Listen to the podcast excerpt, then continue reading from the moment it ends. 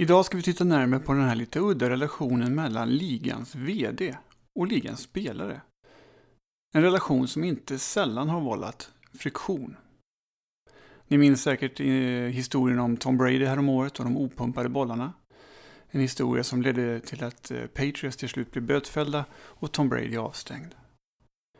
Men vad skulle hända om sportens allra största stjärna plötsligt tröttnar på allt det här och bara hoppar av? Trött på allt spektakel och tjafs. Inte för att han har slutat älska sporten eller att kroppen är slut, utan för att han inte delar ligans uppfattning om livet utanför planen. Precis detta gjorde dagens huvudperson, åtminstone för en stund. Det här är NFLs supporter dokumentär och dagens avsnitt handlar om Joe Namath och hur han på toppen av sin karriär valde att lämna allt.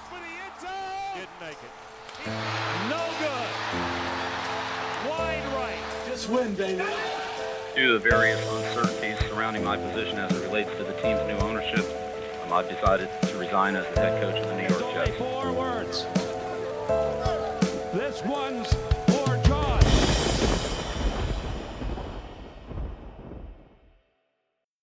Dagens historia utspelas under några intensiva månader under off-season 1969. Ett omtumlande år på många sätt, inte minst för dagens huvudperson. Jets legendariske QB Joe Namath. Och även om denna podd inte avser att teckna ett fullvärdigt porträtt representerar den ändå på något sätt en slags essens av Namaths karriär. Men vi tar allt från början så att alla ni får en känsla för Namath som person och status vid den givna tidpunkten. Joe Namath är uppvuxen i Beaver Falls, Pennsylvania. En liten ort med cirka 9000 invånare nordväst om Pittsburgh vars största bedrift är att de har fostrat just en kändis. NFLs lustigkurre Dave Damashek är visserligen från orten, men det är inte han som folk väljer att dra upp när man pratar om kända folk från Beaver Falls. Under hela uppväxten höll Namath på med alla möjliga idrotter och excellerade vanligtvis i allt han tog sig för. Hans framfart gick självfallet inte obemärkt förbi, utan när han väl gick ur skolan fanns således en uppsjö av anbud att välja mellan. Bland annat flertalet från MLB, den professionella baseballligan.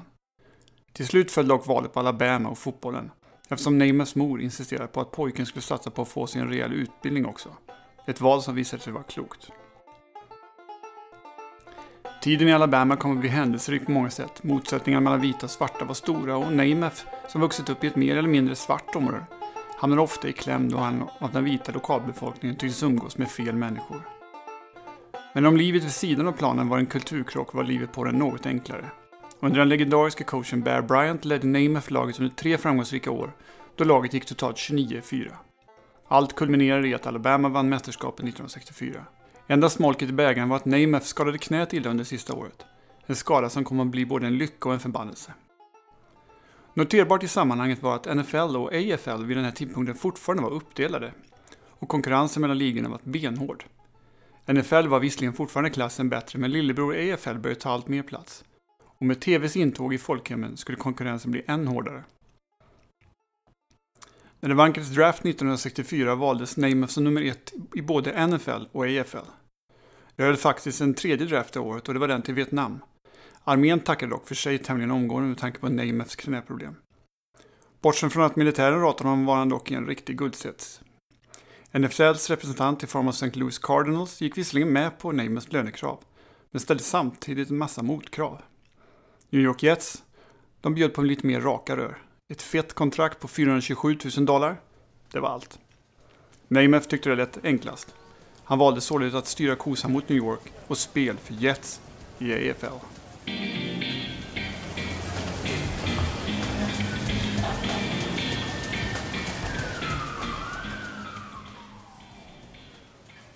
Väl på plats visade sig Namath snabbt vara en perfekt lösning för både staden och laget. Aldrig har nog uttrycket rätt man på rätt plats passat så väl in som det gjorde på Namath vid den här tidpunkten. Fotbollslaget Jets fick en självklar ledare på planen och staden fick en partyglad ledare i nattlivet. Namath visade sig nämligen vara en social och uttrycksfull figur som älskade livets goda. Och inte hymlade med att han älskade rampljuset. Med sitt yviga hår och ögonfallande klädstil blev han snabbt en slags antihjälte för befolkningen. På planen bar han vita skor och på bänken kunde han dyka upp iförd en gigantisk vit päls. Vita skor kanske ter sig tämligen harmlöst idag, men var på sin tid oerhört kaxigt. Själv förklarande med att laget sparade ändå en massa tejp eftersom man nu inte behövde tejpa hans svarta skor vita. Och det slutar självfallet inte där. Självklart hade kungen av New York även en lägenhet som matchade klädstilen och levernet. Vardagsrummet täcktes av en gigantisk matta av vitt lamahår och den törstige kunde lätt förses i baren, gjord av italiensk marmor. Självfallet fanns det även en gigantisk stereo och om horisontalläge behövde intas kunde man ta sin tillflykt till den ovala sängen med speglar i taket. Något som tydligen hundratals av New Yorks unga flickor gjorde vid tidpunkten. I alla fall om man får tro alla skrönor som skrivits om Joe Namath. Broadway Joe, som han ofta kallas, var helt enkelt en playboy av stora mått. Som påminner mer om Sinatra och James Bond än en seriös idrottsstjärna. Historierna kring Namath är många och oftast inte helt politiskt korrekta. Ofta räddas de upp tack vare att Neymar hade en stor del charm och humor. Ett av hans mest kända citat är I like my Johnny Walker red and my women blonde. Neymars vassa munläder var självfallet något som media älskade och vad frågan än tycktes vara så hade han alltid ett svar på tal. Just den snabba förmågan till replik kom att känna honom väl på många sätt genom åren. Dels genom tv och filmer, men även genom att han kom att cementera sin egen position i NFLs historia genom de, e-, ett av de allra mest kända citaten. Det citatet dock inte hämtat från någon mörk nattklubb utan yppades i fullt dagsljus. För det var ändå så att trots alla sköna partyhistorier var Namath ändå en klar, lysande superstjärna på fotbollsplanen. Hans spelstil karaktäriserades av hans starka arm och 1967 blev han den första QB att nå 4000 yards under en säsong. Ett rekord som skulle stå sig ända till 1978 då Dan Fouts passerade honom. Ligan hade visserligen då gått över från 14 till 16 matcher, men ändå. Så att eh, Fouts hade trots allt lite lättare.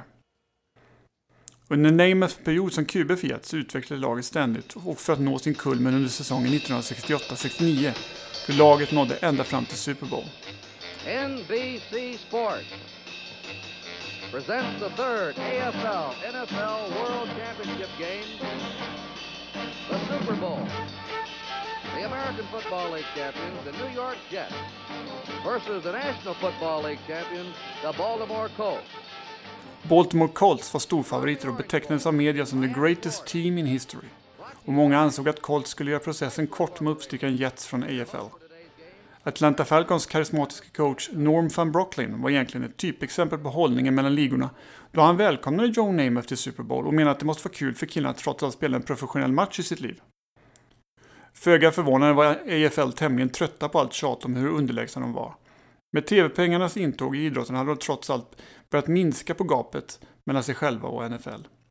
Dessutom kan man väl tycka att en viss respekt är på sin plats emellanåt. Allt snack om hur dåliga Jets var blev till slut tjatigt och på en presskonferens veckan innan Super Bowl replikerade Neymar till slut på ännu ett syrligt påhopp. Vi vinner på söndag, jag garanterar det.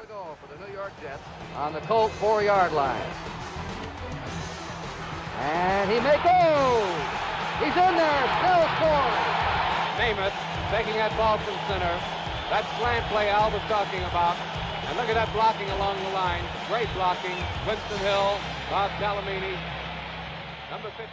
Historien om Super Bowl Free är egentligen värd ett helt eget program. Men låt oss sammanfatta det hela med att det gick synnerligen bra för vår vän Joe, som tillsammans med sina kamrater i Jets chockade världen, eller åtminstone USA, denna söndagen. Colts fick vackert äta upp sina kaxiga ord och förlorade med 16-7. Om inte Joe Namath var mannen på allas läppar i New York innan den här dagen så var det onekligen nu. Han var trots allt quarterback i världens bästa lag, i världens bästa land och i världens bästa stad. Han var kungen av New York.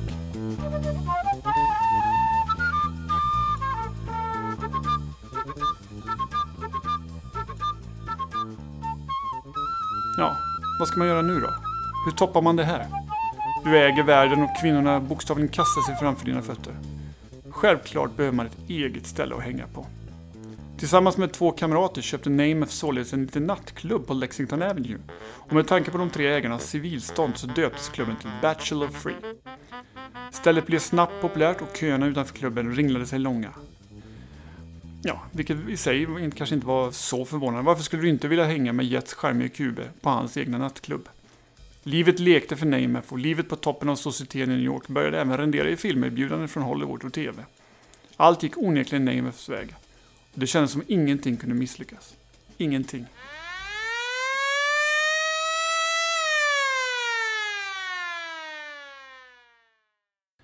Men säg den lycka som varar för evigt. Plötsligt kallades Namath till ligans högkvarter.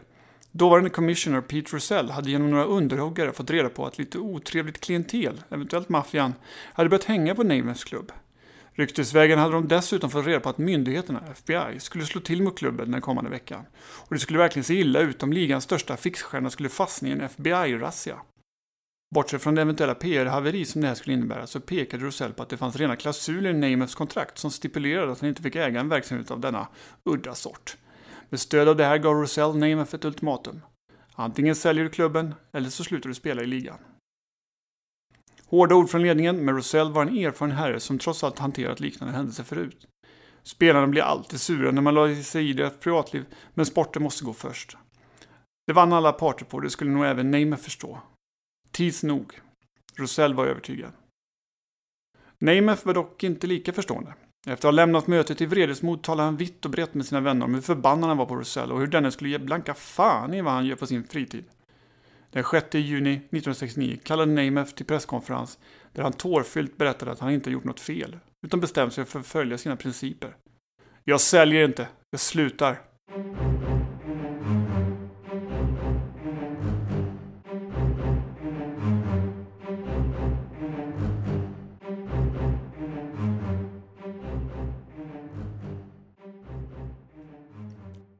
Nyheten slog ner som en bomb och media var självfallet inte sega att haka på. Historien hade ju allt. Pengar, sprit, superstjärnor, sex, maffia.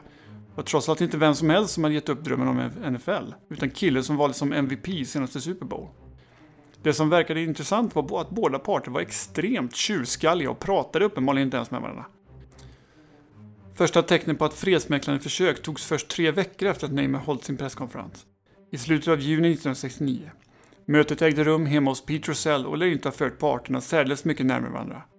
På väg ut från mötet skall Namath dock bli stoppad av Russells dotter som förklarar I just want you to know Mr Namath that everyone in the Russell family doesn't hate you. Även om Russells dotter kanske var lite väl dramatisk så var det onekligen ett problem att de två inte kom överens. För varje dag som det gick ökade pressen på att Russell skulle lösa situationen. Media skrev spaltmeter efter spaltmeter och tv och sponsorer började oroliga för att sportens guldkalv nummer ett faktiskt var förlorad. Många trodde dock att Namath skulle dyka upp ute på Hofstra, Jets träningsanläggning, när det började bli dags att kasta boll igen. Men när Jets i mitten av juli 69 drog igång sitt träningsläger var Namath inte på plats, utan i Hollywood och spelade in en film. Pressen på Russell var nu stor och han jobbade febrilt med Namaths representanter för att hitta en lösning.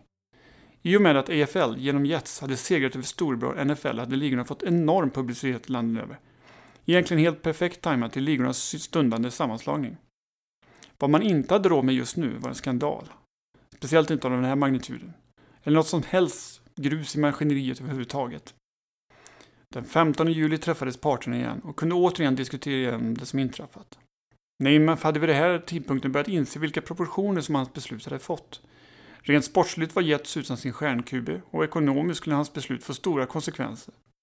Inte bara för han själv utan även för klubben och inte minst ligan.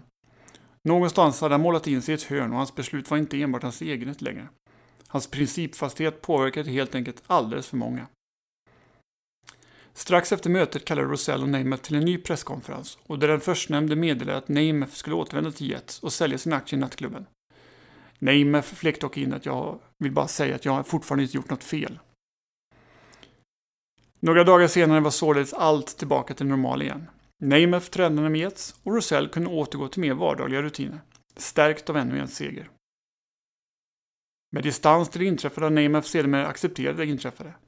Inte för att han på något sätt erkänt någon skuld i det hela, utan för att hela historien blev så stor att det omöjligen hade gått att ha kvar nattklubben på grund av alla skriverier i media. På något sätt fick ligan rätt genom att göra en höna av en fjäder. Men hur var det nu med razzian och FBI och all maffia? Ja, någon razzia ägde aldrig rum och anklagelserna mot nattklubben visade sig att inte bygga på någon vidare gedigen utredning överhuvudtaget. Ett förfarande som vi kanske känner igen även i nutid. Snarare byggde på en grinig säkerhetstjänsteman på NFL som tydligen hade en personlig vendetta mot Namath. Rosell har i efterhand sagt att han tyckte det var ett rätt beslut, men att idrottare av idag troligtvis stämt ligan i domstol och säkerligen vunnit. Namath kom att spela ytterligare ett antal säsonger med Jets innan han slutligen avslutade med en säsong för Los Angeles Rams 1977. Knäskador gjorde dock att han hade svårt att nå upp till samma nivåer som under Super Bowl-året. I sammanhanget bör det nämnas att året av festande och självmedicinering av nyss nämnda knän till slut tog sin rätt i form av en grav alkoholism. Namath har dock tagit sig igenom fylleskandaler och knäoperationer och lever idag ett ganska stillsamt liv i Florida med barn och barnbarn samt två nya knän. Huruvida hans nätta förmögenhet på 150-200 miljoner någonting varit större eller mindre om inte Rosell ingripit den här sommaren för 50 år sedan, det låter vi vara osagt. Neymar själv verkar dock ha lagt allt det här bakom sig och verkar rätt nöjd med livet som det är. Han är visserligen inte i rampljuset fullt lika mycket längre, men får han chansen är han dock gärna med i TV och delar med sig av skrönor från tiden då begav sig. Tiden då han var kungen av New York. Det där var alltså historien om när Joe Namath försökte öppna nattklubb en gång i tiden. Om du har några förslag på andra historier som vi kan ta upp här i podden så är du välkommen att mejla oss. Du når oss lättast på info nflsupporter.se info nflsupporter.se Dagens program gjordes av undertecknad Per Fogelin som vill passa på att tacka er alla för att ha lyssnat idag. Tills nästa gång vi hörs, ha det så gott. Hej då!